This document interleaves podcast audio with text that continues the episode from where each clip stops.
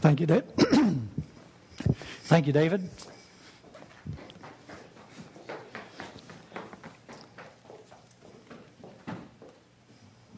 The story that David was sharing with us comes from the Gospel of Luke, chapter 7. And it starts with verse 36 and goes to the end of the chapter, verse 50. Now, this takes place, says that one of the Pharisees invited Jesus to have dinner with him. So he went to the Pharisee's home and reclined at the table. So the way they did it back then was um, they would have a low table. We would call it uh, a little shorter than a coffee table. And that's where the food would be. And all the guests would lay on cushions on the ground, um, propped up on one elbow so they could reach the food, their feet extending, extending out that way, and they would be kind of all around the, the table, and they would uh, be dipping in the getting the food that they needed to eat. And so that's what's going on. So they're reclining at the table, laying down, feet sticking out this way, everybody like spokes in a wheel around the food. So that's where they were in the Pharisee's house. He's a rich man. When a woman who had lived a sinful life in that town learned that Jesus was eating at the Pharisee's house, she brought an alabaster jar of perfume and as she stood behind him at his feet weeping, she began to wet his feet with her tears. Then she wiped them with her hair, kissed them, and poured perfume on them.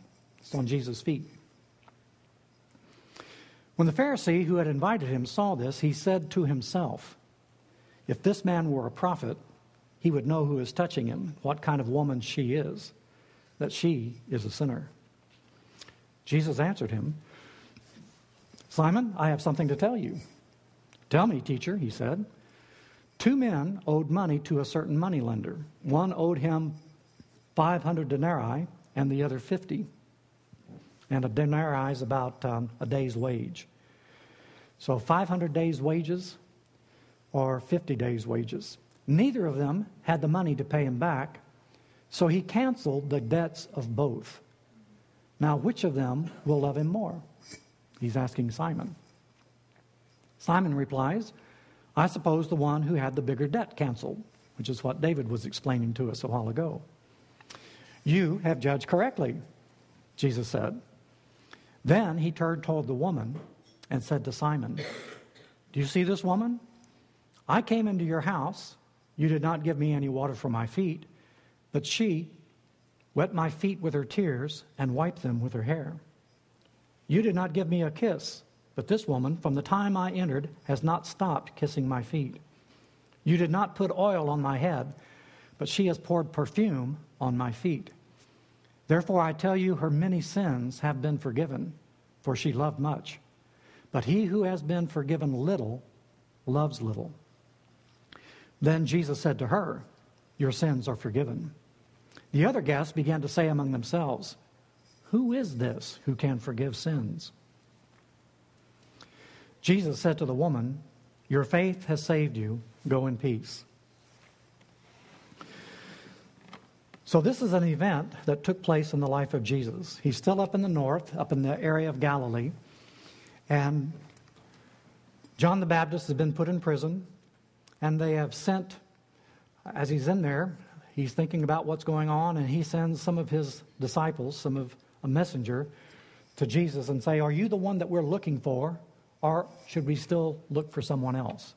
And you know the story. Uh, Jesus said, Well, you guys um, look around and see what's going on.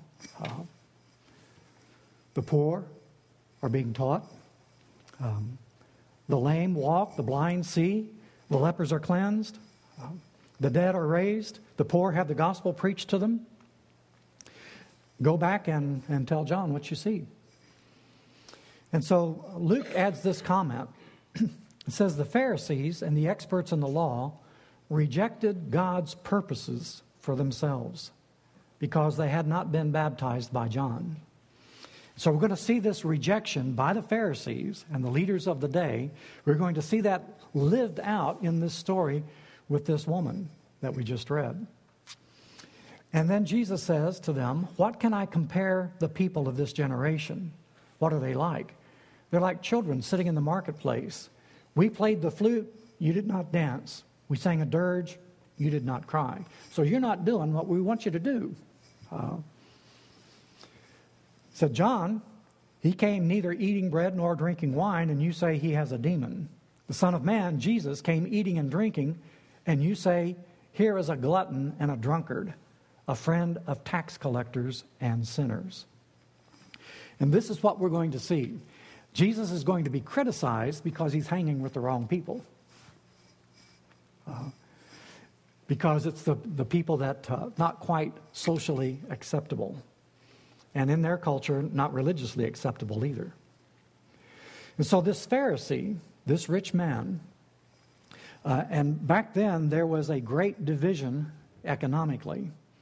The rich had nothing to do with the poor nothing at all. And so there was this great social stigma attached to poverty and you just didn't associate with people like that.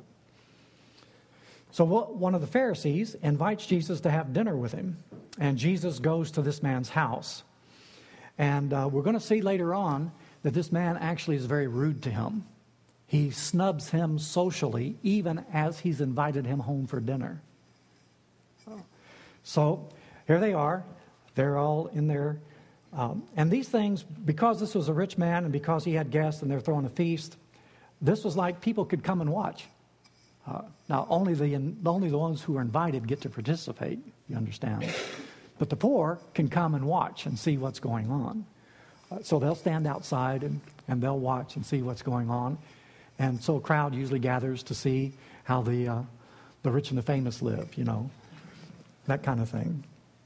They don't get to share anything uh, because they're excluded, not in our economic uh,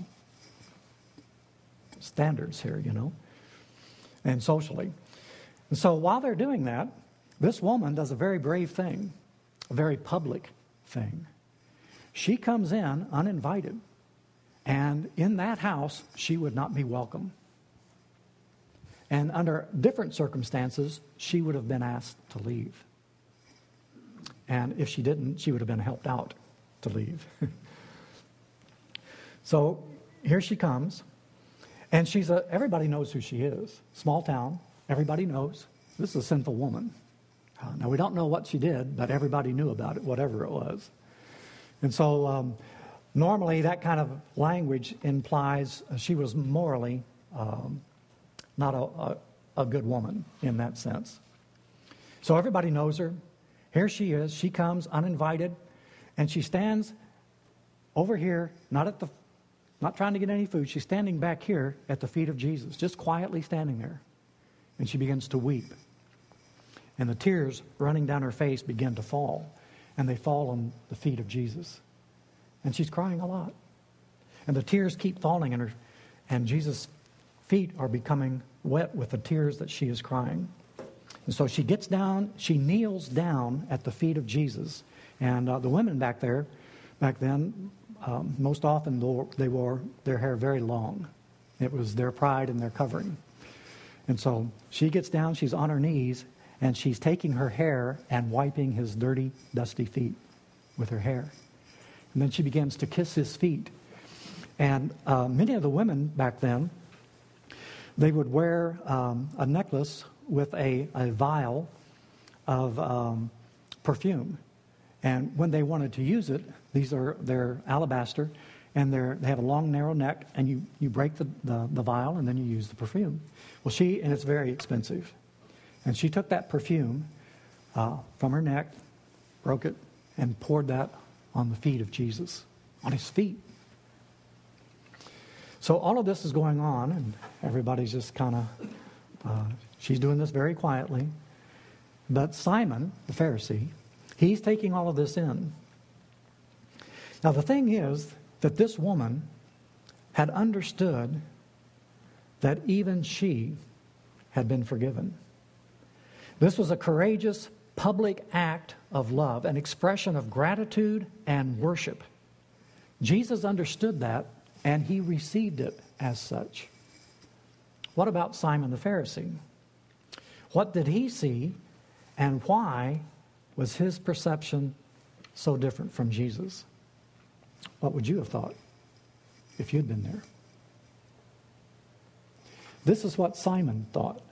He's looking at this and he's questioning about Jesus. He's already been rude to him, and he's going to see how, how rude he was in just a minute. So, the Pharisee who had invited Jesus saw this. He says to himself, he's not saying anything out loud. He's thinking this in his mind, but it's in his heart. The prejudice and the judgmental and the condemnation is there in his heart. And so he says, he saw that what the woman was doing, and he judges both her and Jesus. As a known sinner, if she touches him, Jesus becomes ritually unclean because she's touched him. This was something Simon never would have done and never would have allowed. Uh, don't touch me, you unclean thing. You'll make me unclean too. So he's not saying anything. So the whole point of this is that this is the very reason that Jesus has come to take away her sin and guilt on himself and to give her his righteousness. She understands. Simon does not.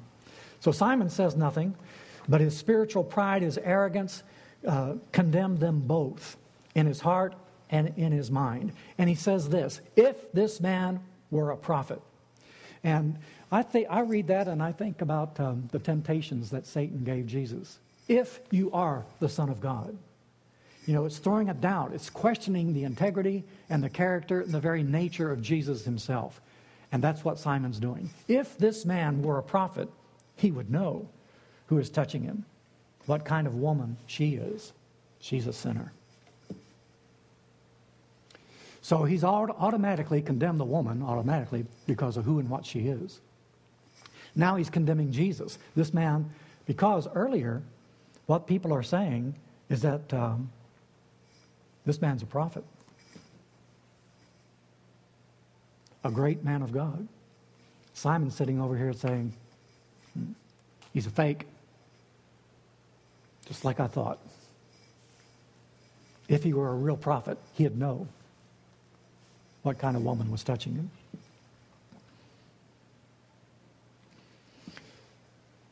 Jesus, however, because he is a prophet and more, knows his thoughts.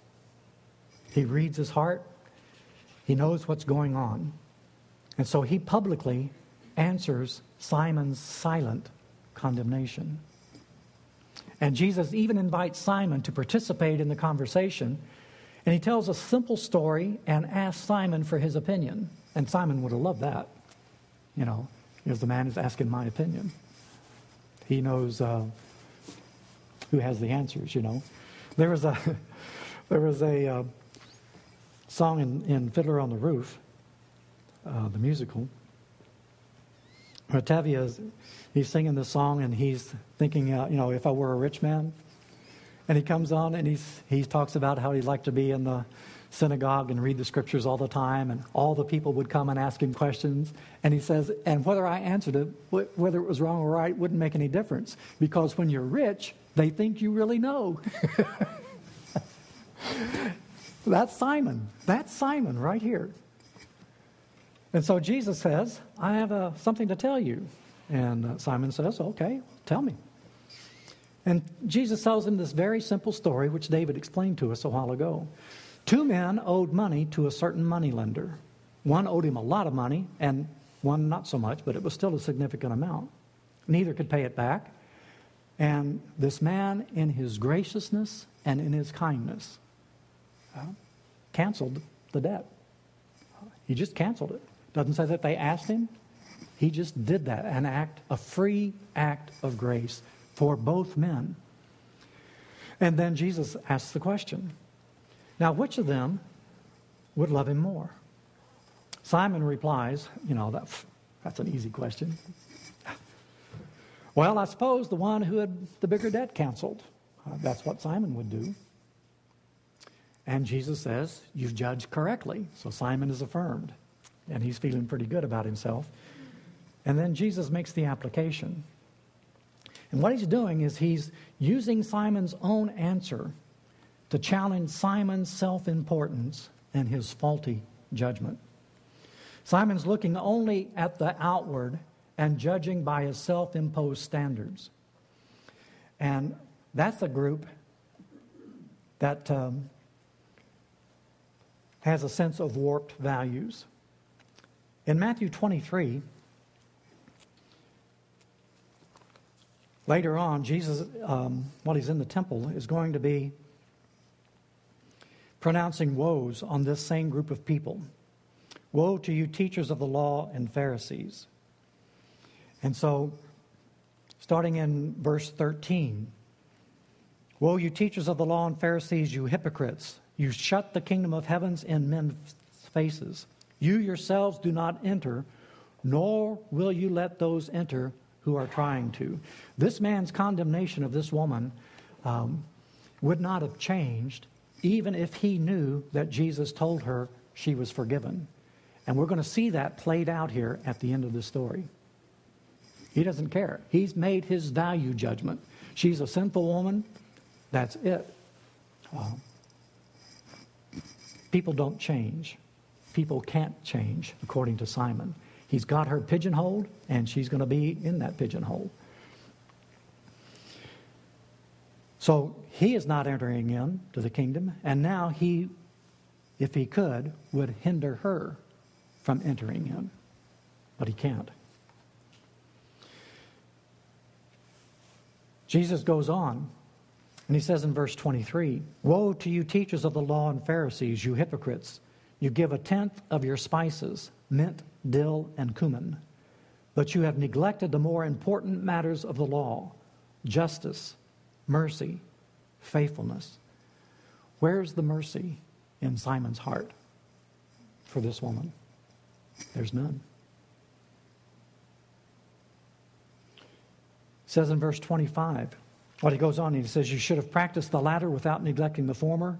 You blind guides, you strain out a gnat, but swallow a camel. Woe to you, teachers of the law and Pharisees, you hypocrites! You clean the outside of the cup and the dish Inside, they are full of greed and self indulgence.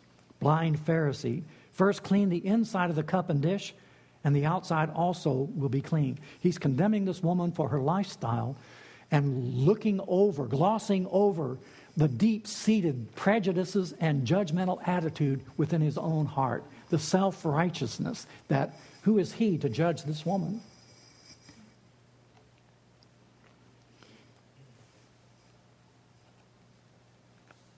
Woe to you, teachers of the law and Pharisees, you hypocrites! You are like whitewashed tombs, which look beautiful on the outside, but on the inside are full of dead men's bones and everything unclean.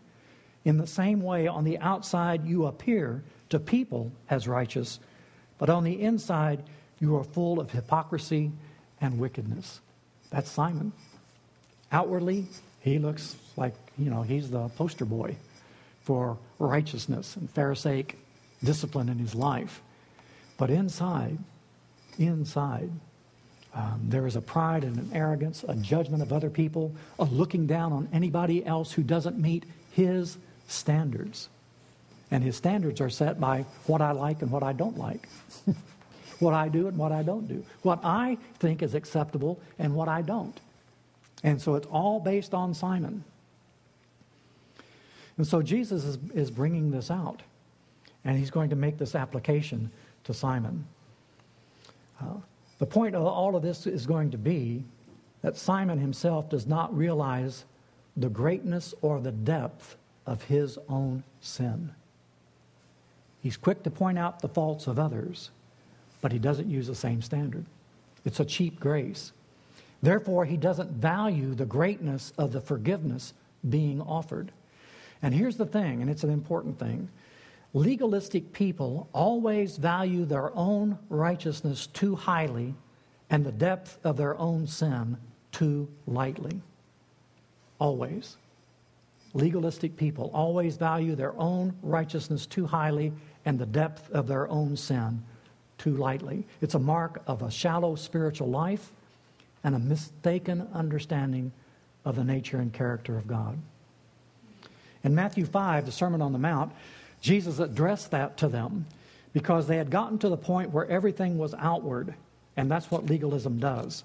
It focuses on the outward and it neglects the more important issues of the heart, of the spirit, of the relationship with the Lord. So, as we go through um, the Sermon on the Mount, Jesus goes through this and he, he makes a stronger, deeper application. And so in verse 20, he makes the statement unless your righteousness surpasses that of the Pharisees and the teachers of the law, you will certainly not enter the kingdom of heaven. That was a shocking statement, radical statement in Jesus' day. How could anybody be more righteous than the Pharisees? Um, they were the experts at it. And if you didn't think so, they would tell you they were the experts at it. And they would want you to understand how righteous they were. And so they would condemn everybody else so that they would look better. And Jesus is saying it's got to go beyond just your, the outward show. You have heard that it was said to the people long ago, do not murder. And Jesus says, I'm talking now about anger and I'm talking about judging within the heart. And so he says, You've heard it said, do not commit adultery. And Jesus says, I'm talking about lust. I'm talking about desiring something that's not yours or not right. Um, he's talking about divorce. He's saying it's still this issue of commitment. He's talking about oaths. He's talking about looking uh, to the Lord for all of these things. He's talking eye for eye, tooth for tooth. He's addressing the issues of justice and vengeance. And he sums it up that you should love your neighbor as yourself and pray for those who persecute you. He says, You've heard it said, love your enemy and hate your enemy. And Simon would have stood up and said, Amen. And I'm good at both. and Jesus said, I tell you, love your enemies, pray for those who persecute you, that you may be sons and daughters of your Father in heaven. So, back to Simon. These are the underlying issues behind this simple story.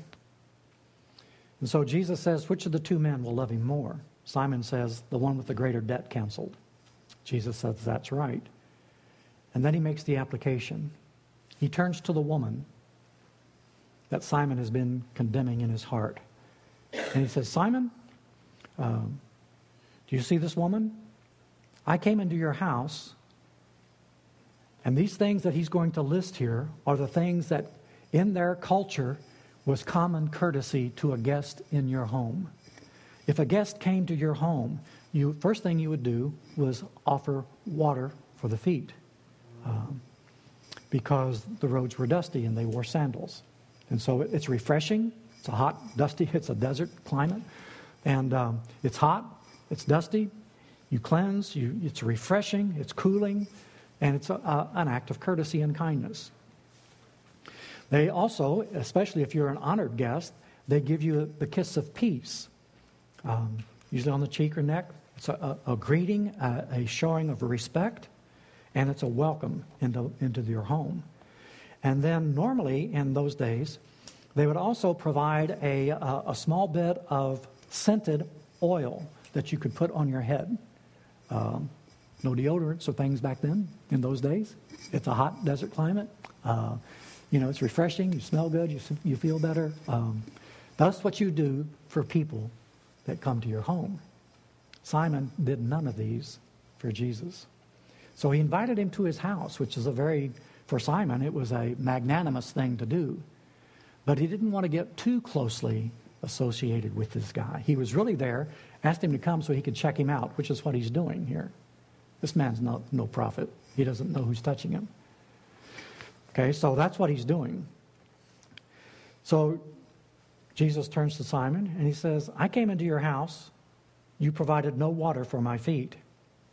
This woman has wet my feet with her tears, wiped them with her hair.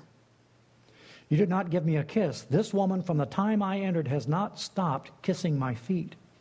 You did not put oil on my head, but she has poured perfume on my feet. Therefore, I tell you, her many sins have been forgiven, for she loved much. He's not saying that because she loved much, her sins were forgiven. That's not what he's saying. He's saying, back to the story, the reason that the guy is grateful is because his debts have been forgiven. The reason that she is loving so much to take this courageous public act to Jesus is because she has understood within her own heart, I have been forgiven and accepted by God. And she doesn't care what anybody else thinks because her gratitude is so great because she knew the depth of the sin from which she had been forgiven. Therefore, I tell you, her many sins have been forgiven, for she loved much. She understood that. But he who has been forgiven little loves little. And that, Simon, is you. Because Simon, because he's a righteous man, doesn't need forgiveness. This is one of the reasons that John the Baptist's message was such a radical one in his day, because John the Baptist came preaching a baptism of repentance to Hebrew people. And the Hebrew people were children of Abraham by birth. They didn't need to confess their sins, they were automatically in there. And John the Baptist said, Nope. God can take this rock and make him into a son of Adam, son of Abraham. It's what's in your heart. Then Jesus looks at the woman and he makes a public proclamation of what she already knows and has experienced in her heart. He is affirming her publicly as she is worshiping and glorifying him publicly. And she has been publicly castigated by everybody in that room. And Jesus stands up and he says to the woman, Your sins are forgiven. There's a ripple through the rest of the group. What's he doing? Who is this who even forgives sins? And that's the point of this story being where it is. It wants you and me to ask this question of ourselves Who is this who can forgive us our sins? That's the question we're supposed to be asking ourselves. And are we like this woman or are we like Simon? Jesus says to the woman, Your faith has saved you. Go in peace. This morning, our call to worship. You keep him in perfect peace whose mind is stayed on you because he trusts in you. That's this woman. That's her. She is peace. She doesn't care what people are thinking or saying about her anymore. She knows that this sin from which she could not free herself has been forgiven and lifted off of her. And in gratitude and praise and worship for the one who took away her sin, she is humbling herself and offering her worship and praise to Jesus. Your faith has saved you. Go in peace. She knew who to trust. And so the, the Isaiah says, Trust in the Lord forever, for the Lord is an everlasting rock. Let's pray.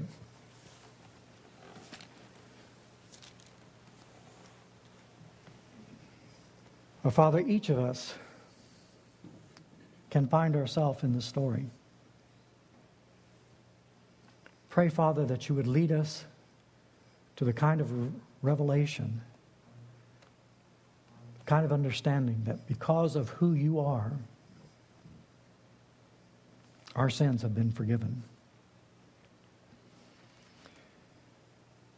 And you can come into our hearts and take away our sin, our guilt, our shame, and give us peace and holiness and righteousness. This woman went away with peace in her heart. Pray, Father, that you would allow that peace to fill us with the certainty and the assurance that our sins have been washed away through the blood of Christ and that our hearts would and our lives would be filled with the joy and the worship, the praise, the gratitude that doesn't care what people around us think, but looks to you to offer to you the praise that you deserve because of the greatness of the sin that we've been forgiven. We ask it in Jesus' name. Amen.